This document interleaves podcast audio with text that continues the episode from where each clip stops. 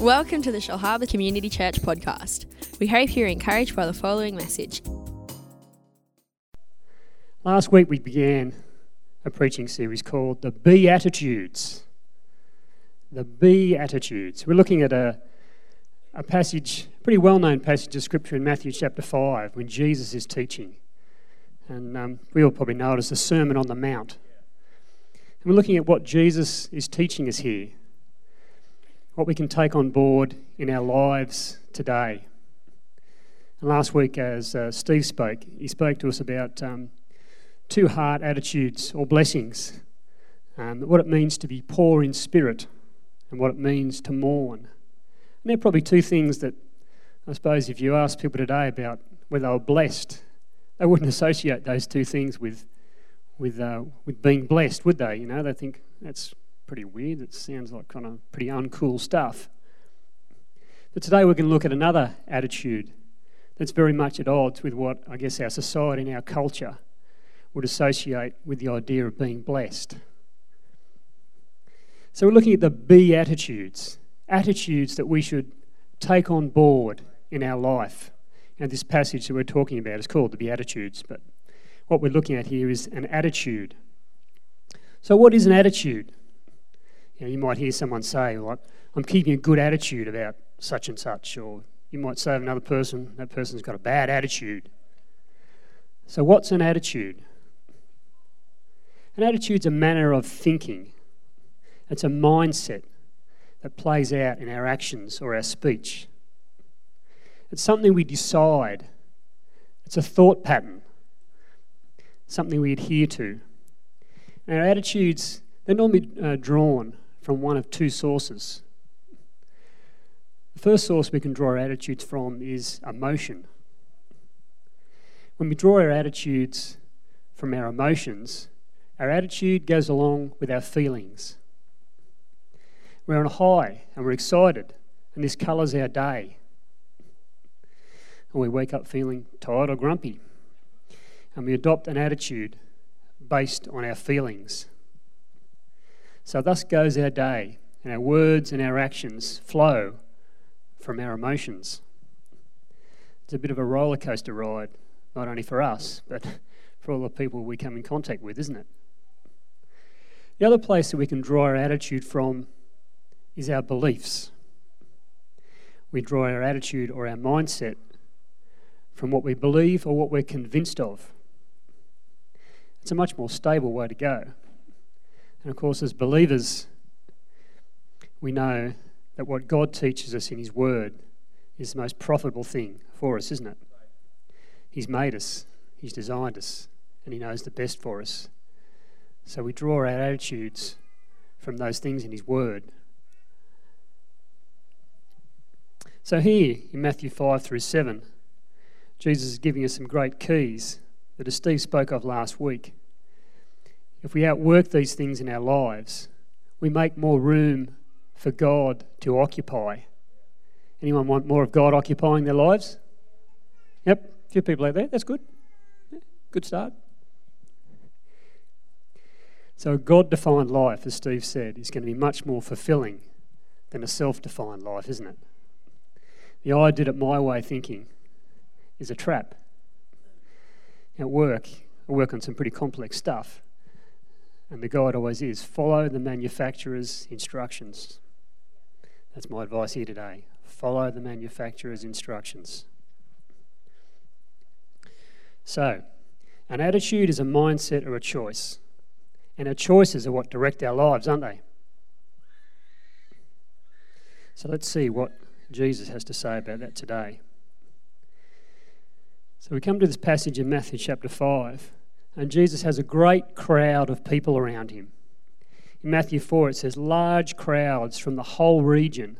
And when you look at the map, the area they describe, we're talking about a region from more than 100 kilometres away.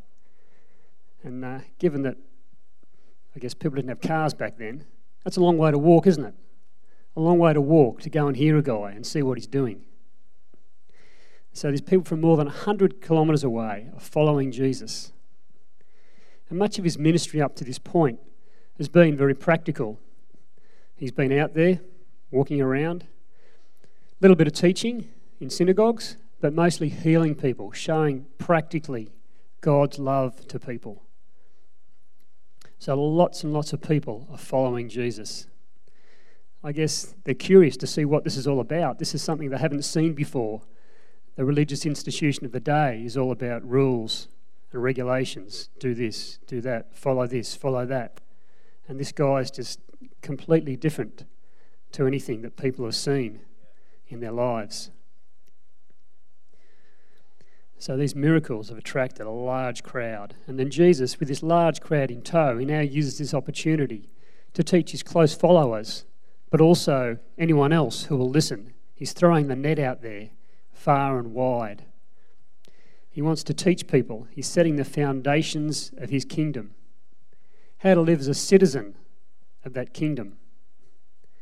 The key message here is repent, turn around, change your attitude. The kingdom of God is at hand. Here it is. He's got these gems here for people if they'll listen. Now, as I said, this is such a great shift for people from the religious institution of the day. Now, Jesus, God's Son, is walking amongst people in human form. This has been foretold for a long time. This is a huge shift in how God relates to mankind. No longer is this relationship with God uh, done by following a set of rules and regulations. The law is now written on the hearts of the followers. The relationship just got a whole lot closer for people. Jesus is here. He can be known right here in front of them. Amazing stuff. He's inviting people back into relationship and he's restoring that fellowship that was lost way back in Genesis in the Garden of Eden. So, when the Old Testament law was given, you look back in Exodus, Mount Sinai, the people are told, stay away from the mountain. God comes down.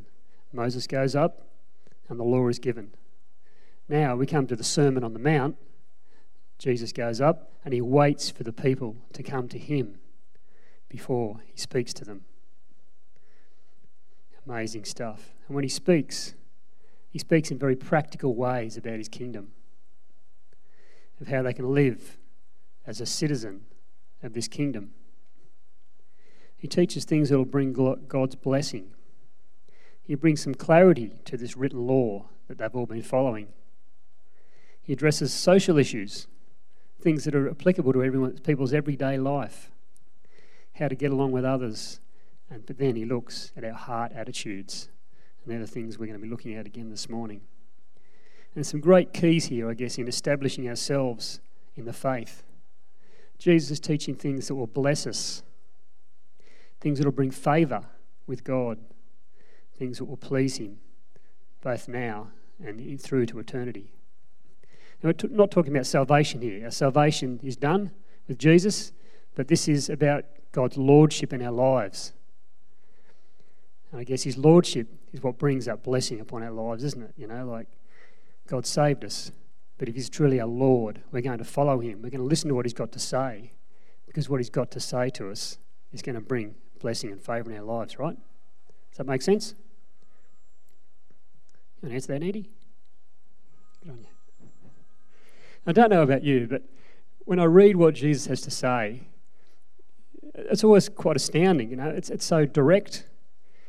When you sit there and dwell on it, you just go, wow, you know, like, and I guess in the day when people were listening to him, it would have been the same, that same impact of just like, I've never heard anyone speak like this before. And so I think we do well to spend time dwelling on what Jesus has to say. And I don't know about you, but when I when I read it, I don't want to be just a listener, but I want to be a doer of what God's got to say to us, eh? So grab your Bible and open up to Matthew chapter 5 this morning. In the first part of this teaching, Jesus goes through some heart attitudes and he pronounces blessings on them. So these are attitudes that God looks on favourably. Remember, an attitude is a choice or a mindset. And last week we saw that the poor in spirit and those who mourn are blessed. So today we're coming to Matthew chapter 5, verse 5. Let's read it. Short and sweet.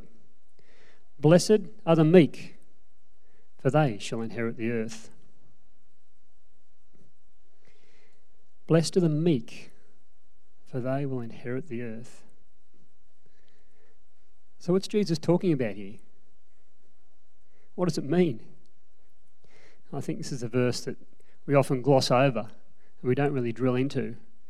Because, uh, as we said before, I guess like those first two attitudes that Steve spoke of last week, they don't really sit easy with us, do they? You know, like it's not simple for us when we're full of ourselves and busy life to really consider or make room for these attitudes to grow and flourish.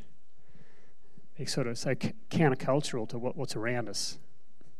So there's a few things I want to check out today. Some questions that came to my mind when I read this verse. What does Jesus really mean when he says this group of people are blessed? And what's it mean to be meek anyway? It's a funny kind of word, isn't it? And now I'm confused because I thought my inheritance was in heaven. So let's check these things out. Jesus says, Blessed are the meek blessed. And I think our picture of what it means to be blessed is a bit skewed in today's world, isn't it? I think we often mistake happiness for blessedness, don't we? I think, I guess, things like success, wealth, popularity, we think those kind of things is blessedness. They're things that may make us happy, but not necessarily associated with blessedness. We think those things are going to satisfy us, but I guess things like that, in and of themselves, they just leave us hungry, don't they? They leave us hungry for more of themselves, more success, more popularity, more wealth. They're never really satisfying us, are they? So, Steve spoke last week about this vacuum filled space inside of us that's designed to be filled with a relationship and a desire for God. And so often we fill it with this other stuff. But true blessedness is not an emotion, it's not just happiness. It's a spiritual joy or a contentment that's not dependent on our circumstances. You can be blessed in probably the most average of circumstances. So, where does it come from? Jesus lays it out there pretty simply, doesn't he? When, if, if we listen to him, he says, The attitude we take on will bring blessing around our lives. I'll say that again. The attitude we take on will bring blessing around our lives. Blessed are the meek. Meek's a word you don't hear too often these days, is it? That's a pretty kind of old kind of sounding word, isn't it? You know? But just like blessed, I think we often confuse this word today, often with another one that rhymes with it. But they're worlds apart. Meek is not weak. Meek is not timid. Meek doesn't mean that you're a doormat. The picture of meek and listen to this meek, the picture is strength brought under control, or strength submitted to control. The, in, in the Greek, the image is a wild horse tamed to the bridle. You think of that. Great strength, but submitted to the direction of its rider or its master. So meek's not weak at all, is it? Quite different. Meekness is also a picture, I guess, when you apply it, of humility, of gentleness towards others. And people often think of those things, but they don't think of the strength that it takes to apply that. One who is meek refuses to assert themselves for themselves. It's the opposite of self serving. Paul describes that in Romans 12:3. Let's have a quick look at it.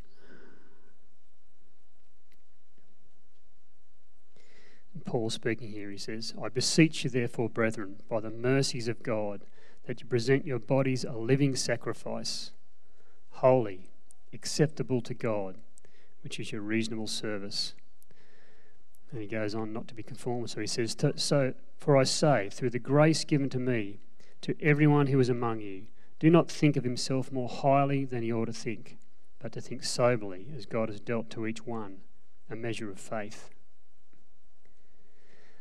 So it's also that reasonable assessment of who we are and what God's calling us to do. One who is meek is not easily stirred up. It can often return a cool answer when things get hot. One who is meek is often wise and self controlled. It takes some wisdom and some self control to choose an attitude of meekness. It's also interesting to note that Jesus described himself as meek in Matthew 11 28 and 29. Again, this picture of strength brought under control. You think of Jesus, he's full of the Holy Spirit. He's perfect with all the power of God at his disposal.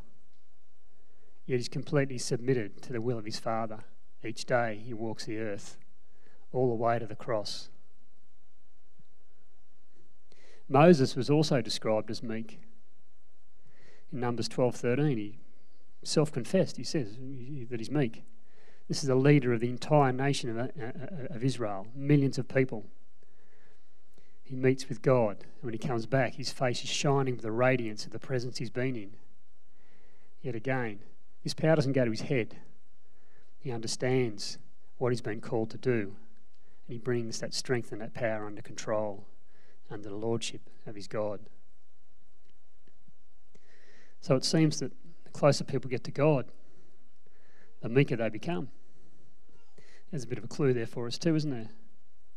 This attitude is going to lead us closer to God. That sounds pretty good, doesn't it?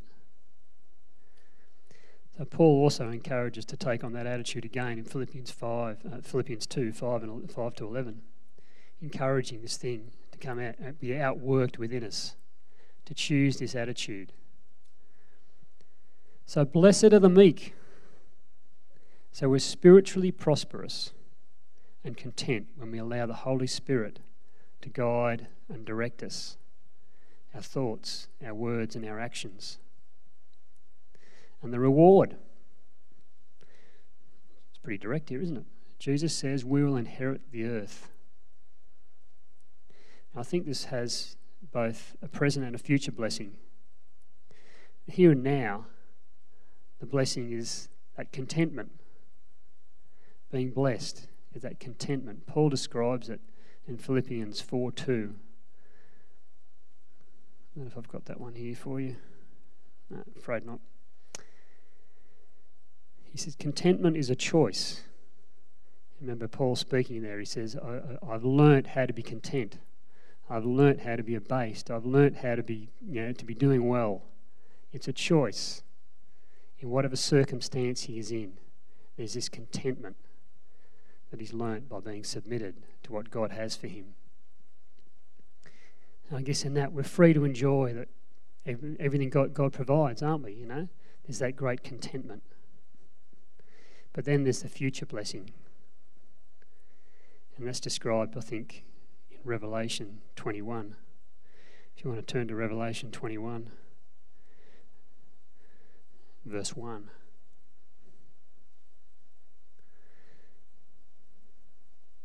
John speaking, and he says, Now I saw a new heaven and a new earth, for the first heaven and the first earth had passed away. Also, there was no more sea.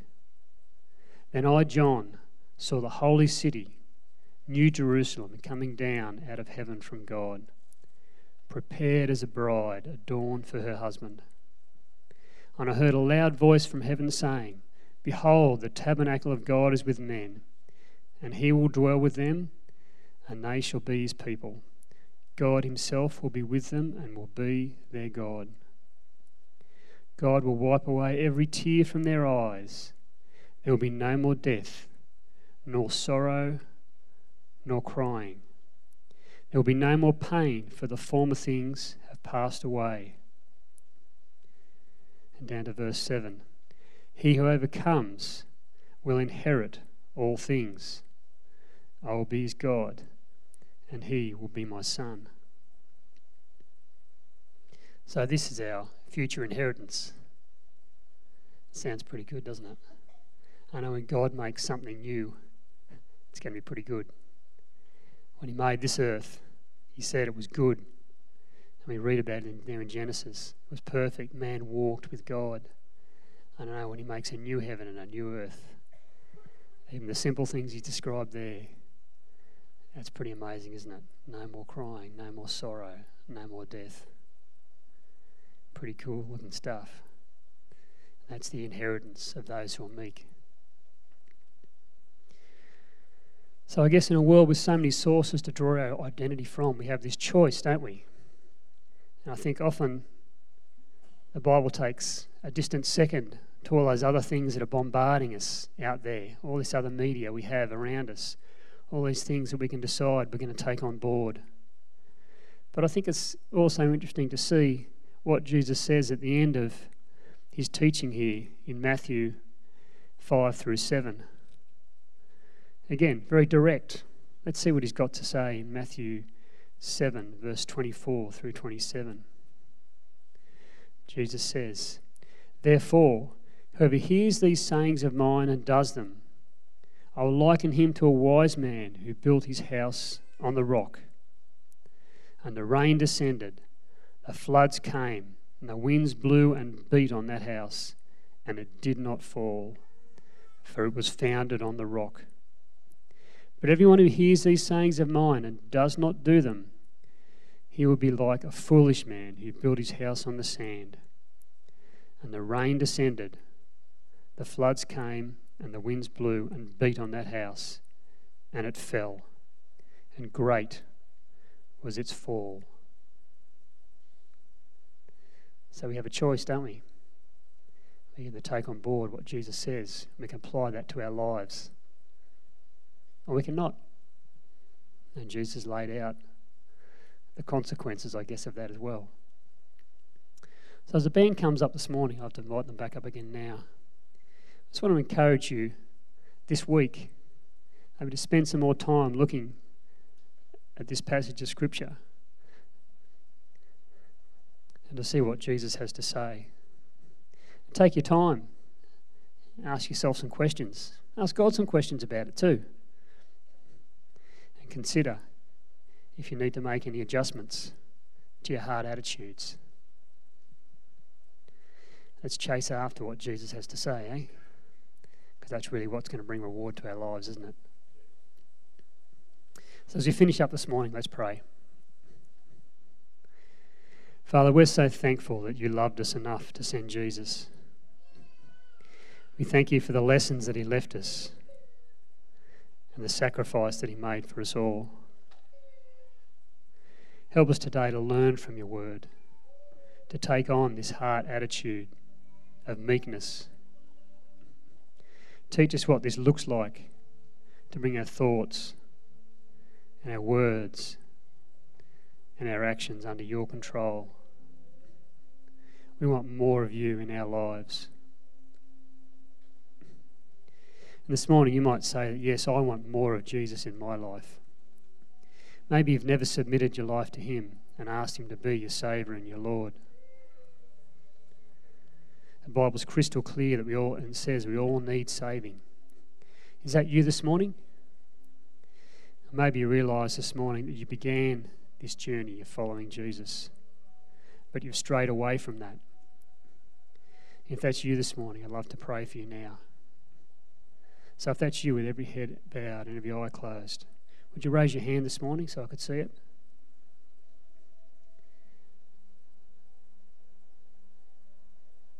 Is that you this morning?